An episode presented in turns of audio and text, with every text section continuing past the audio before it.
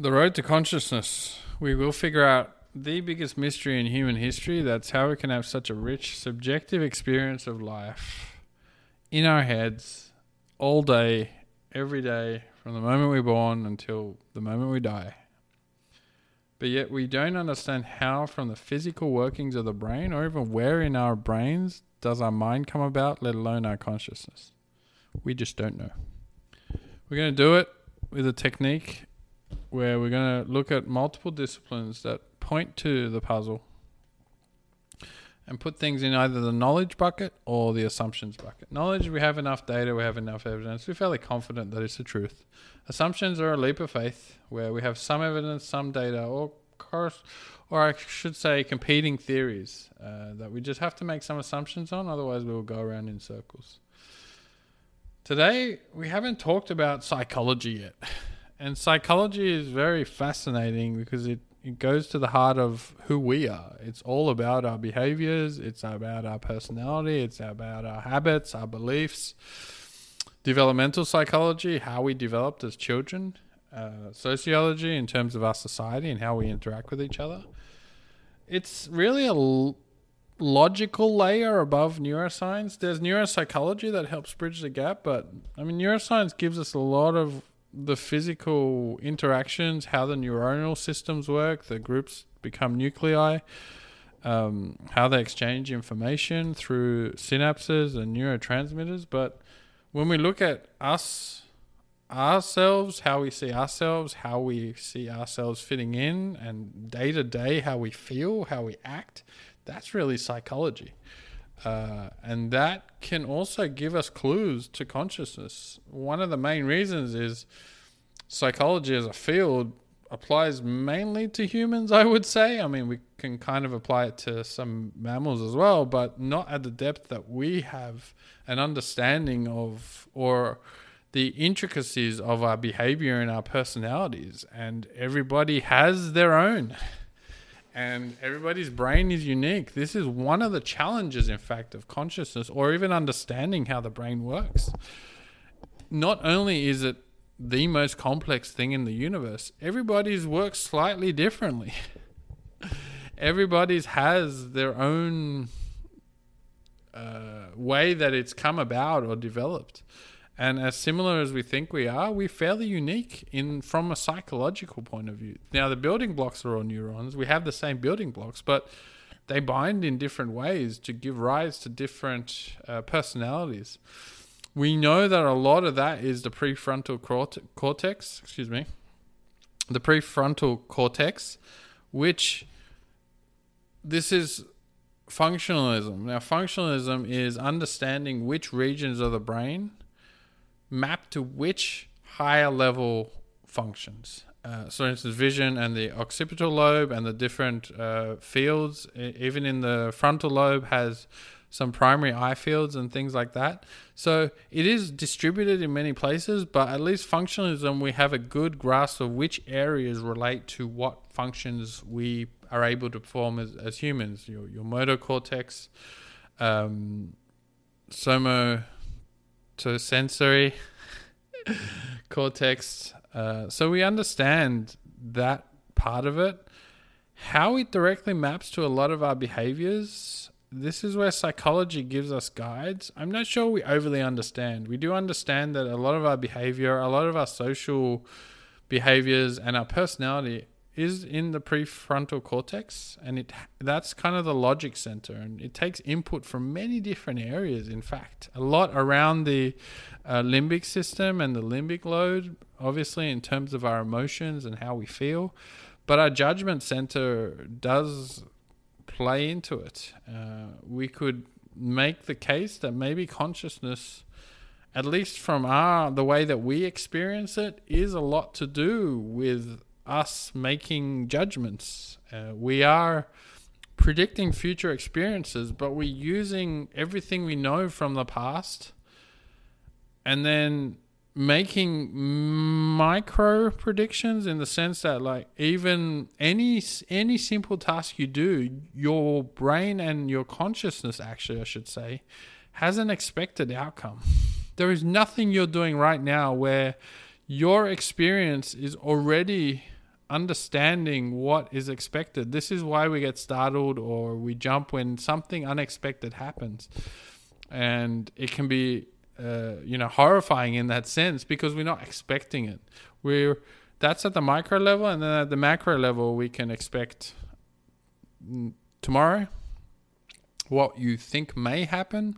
It gets fuzzier the further you go out. And, uh, and this is an interesting phenomenon where if I asked you next week, you might have a rough idea. If I asked you in three months, uh, it's starting to get a little hazy. And if I asked you in three years, you'll be like, well, I, I might be in this situation. So it does get fuzzier the more it goes out. It also gets fuzzier the further back you go. You probably remember what you did this morning, what you did yesterday. One week before, you have some sparse memories. You, you would have known where you are, but it's very, very sparse. Last three weeks ago or a month ago, eh, it's starting to get really, really sparse. And then obviously three or four years ago, you've got the memories that are emotionally significant in some way. Other than that, it's super sparse. And I don't know if it's just me, but like two years ago, okay, I knew where I was living. Um, I knew what work I was doing. But like any of the other experiences, unless there was that emotional attachment, they're just not going to be there. And this is a efficiency factor that is a law of the universe. Everything in the universe wants to be the most efficient it can be. Uh, even the flow of uh, subatomic particles or uh, when particles like light or photon go from A to B, they will take the the uh, path of least resistance. Almost it is how they can get there the fastest, right? So we do the same things in our brains. Uh, we will be as efficient as possible by only storing the things that we feel we will need later on, and that's the ones with the emotional significance and replaying that experience with that emotion actually allows us to determine whether well determine what we should do next and the brain doesn't know between good and bad it just knows that it was significant emotionally to us and we've evolved to have the psychology of using that to make that prediction for the next set of actions or movements that we do and with the goal of putting us in a better emotional significant place. Emotions and feelings, I should say, are really something that is a big part of our psychology. Day to day, we wake up. Physiologically, we feel a certain way. That's just, you know, the regulation of your body. Or if you're, you know, low sugar, let's say, for some reason, physiologically, you might feel a little not well or tired or you just don't have energy. That's a big part of it. But then on top of that, we have the feelings of whether maybe we're sad one day because we remember an experience that wasn't great, or we're happy one day because we feel like things are going well, or sometimes we don't even know why we end up in that feeling state. And that's our subconscious and our brain kicking in. it's doing a phenomenal amount of processing every single second. It's processing all of the signals from your body, and that's a lot, right? every single signal in terms of your endocrine system and or your hormones or your position of your arms and legs, your proprioception. This is all coming up your nervous system from your peripheral nervous system all the way up to your central nervous system, which is your brain. It's been distributed, and that's not even what you're taking in from the outside. So it's doing a phenomenal amount of interpretation, I'd like to say. It's not just processing. And that's the perception factor that we have, right? Between sensation to perception as the layers of consciousness or stages of consciousness. And then add on top of that the experience, which is really at the heart of what we feel. On top of that, add the meaning. And I do believe that the meaning as the last stage is that prediction future prediction. Like what does it mean to us? We have all of this perception. We have this experience now. What do we do with it? And that helps us in our ongoing experience to make choices make decisions. We talked about free will the last time to enable us to guide us through the experience so we can have the best experience possible. That is one of the big whys of why we developed consciousness is because we want to enhance our day to day experience, but we also have developed it in a way that allows us to predict further in the future to eh, put ourselves in a better energy state, to put ourselves in a better experience state. So, that meaning I would tie directly to the prefrontal cortex. There is no other place in your brain that is able to be that control center, as they call it, where you're like, okay, look, everything around me I'm experiencing, but there's there's got to be a meaning to me. What does it mean specifically to me, and then how should I react? And this is a, like I said, it's just a seam, it's a seamless process. A consciousness is a stream. It's not. I'm sure if you tried to break it down into the smallest, I honestly feel it'd be an infinite chopping exercise, like a conscious thought. But like, how how small is that conscious thought, and are they all stitched together? I don't think it is. Uh, I just feel it's a it's a it's a part of a. It's if you're in a pool of energy, all you would be doing is is harnessing that energy in a continuous fashion. Uh, so yeah, that that's part of it. The psychological part of it is is again governing or at least understanding why we feel certain ways, why we act certain ways. What are the stimulus to acting so? And this is these days, I definitely not an expert in the psychology field, but you know, we went through structuralism, which was very interesting, by the way. It's the structure of your brain governs your personality, basically. And so, if you had lump here or a lump there, that could mean something in how you act, whether you're aggressive or you're not aggressive, or you're happy or you're a sad person, or whatever that means. And phrenology actually was the practice of that. So that was super interesting. That that went out of phase pretty quick, as you can imagine. Then functionalism pinpointed regions of the brain, and then behaviorism is more about the can we run ex- I don't want to use yeah experiments basically uh, with people, not necessarily on people, but with people that can tell, hey, with a certain understanding of the base level of your habits or your beliefs, if we provide a certain stimuli, what's the reaction or the or the or the action going to be from that person, and how does that, like, what is their psyche and psychology? And we talked about psychoanalysis, uh, Sigmund Freud, which I'm a, I'm a fan of the technique, is then helping deep dive into what is the previous psyche or how do you see the different areas of your brain in terms of what you're telling yourself and your perception of not only the world but your perception of yourself? How do you see you? How do you how do you how do you relate and analyze yourself? Uh, psychoanalysis introduced different parts or they were virtual parts i guess with the id or the ego. Uh, id, ego, super ego, I believe, uh, which is kind of like the logical and the emotional, or it's not quite that. There are drivers. The the part which I do subscribe to, I, I, I do believe we all have underlying just beliefs and drivers that we don't even know about. This is parts of our subconscious that are just there that are playing out with the best data that they have and our previous or what we've told ourselves maybe all of our lives or what we developed early on as, as children and the developmental psychology sense how those neurons binded and which regions may be compensated or undercompensated or overcompensated based on what we saw.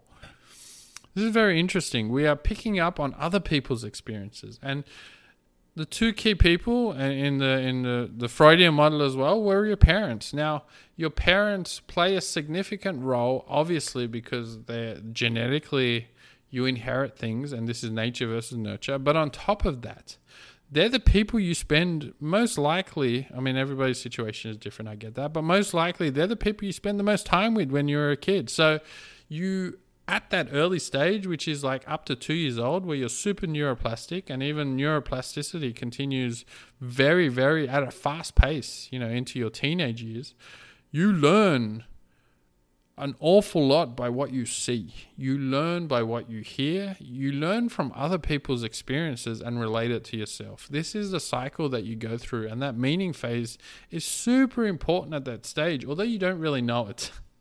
oftentimes we just like go through and, and we, we're trying to have the best experience, but our brains don't have because our frontal lobe hasn't developed fully until you're about 24. So we don't necessarily apply the meaning phase, but we're we're at that experience phase in a very rapid way. And all those experiences shape us, all those experiences bind, and we don't even know they're happening. And then by the time we do have the fully frontal uh, prefrontal cortex and the frontal lobe, at that stage, we start to, or sometimes we don't, reapply that meaning to all of those experiences that we learnt. And what happens is they, we carry that through life. And I'm a testament to this. This is one of the ones where I've practiced what I preach. When I did the psychoanalysis on myself, I realized there were so many things that I saw and I heard, and what I believed and what I told myself I picked up as a kid that because I didn't apply the meaning to it then, but then I reapplied it now um, as painful as that was, it was very invigorating and highlighted that there was just certain things that just weren't true, or certain things of the way I saw myself or how I saw my place in the world, which were fairly biased because of that hard belief. And the thing about a belief is it reinforces itself over time. The more you tell yourself something, the more you believe it. The more you believe it, the more you'll tell yourself. And this cycle reinforces, I don't know at the at the neuronal level or the neurons level, what I suspect is happening is that it's it's it's padding on emotional significance. It's almost as if we relive an experience of something we've told ourselves. Let's say we'd say we're not good at sports or we're not good at learning a new language. Every single time we attempt it, we're most likely going to fail. Now, most people, if not everybody, first time they attempt something, you're not going to knock it out of the park, for lack of a better term. So, what do we tell ourselves? We reinforce that. Like, it almost pops up, oh, of course you're not going to be able to do this. You're no good at it. And as soon as you've done that, you're adding an emotional padding to that belief. to those group of nuclei, that are working together that has a subconscious to that but you're basically adding emotional significance to it. And so what's happening is that next time it even it feels even stronger. And you're going to try it again and you're probably going to fail again. You're going to do the same thing. This is absolutely the same as what we tell ourselves. How we see ourselves early on gets binded and probably unless we make that adjustment at some point we just add on this emotional significance to it. And then it just becomes stronger. And so this is a good good, um, I guess, view of the emotional significance theory over time. Over, like, the sum of the experiences we have can fluctuate their emotional significance. And on the flip side, I did this as well. Once you break down that barrier, some things that were emotionally triggering, that were emotionally painful, you can work through by reducing the emotional significance. And then it's you're working through that. So it's not coming back and manifesting. The word really is manifesting itself. It's not remanifesting itself automatically almost. Our subconscious is driving this. And this is where I do agree with the psychoanalysis, not only method. Now, I don't overly agree with the. I think Freudian really took it to another level in terms of the underlying drivers um, being tied to some things with our parents and, and, and our animalistic instincts. Now, I'm not going to conjecture. I'm not. I'm not too sure. I subscribe to that. I, I don't. Let's let's. I don't subscribe to that. But in terms of having a subconscious that is really governing the psychology for us without us consciously knowing it, and this is interesting the whole goal is for us not to be aware of all the things happening in our subconscious. Otherwise, that would drive us crazy, especially around keeping our body in homeostasis. We don't consciously have to think about that. That frees up our conscious to have the rich experience we have. We are almost geared towards that pleasurable experience. You know, we want to save our consciousness from all of the other stuff, including the memories of the past. But there is some kind of interrupt method that definitely happens. Like when you have a thought from, or let's say an experience from your past, which was traumatic, it almost feels like that is replayed regularly. The emotional significance is so high that it's it happens automatically. Like I sometimes wake up and I think about something, right? That that was emotionally significant, and I don't have to consciously say, "Oh, I'm going to think about what." It just comes back. And if you have a rough day at work you're probably going to go home and you're going to replay some of those events because they're emotionally significant. So, for me, psychology definitely is a big part of the emotional significance theory, but it's more about the logical layer, it's more about the prefrontal cortex. I'm not sure it can point or help us identify which regions of the brain, consciousness, and how it arises. But there is something here that needs to be doing another deep dive. So I might make another one where we talk about some of the psychological aspects, but this is a good start to start to tie it all together with neuroscience, neuropsychology, psychology, um, yeah, evolutionary consciousness, things like that. So this is the pieces of the puzzle.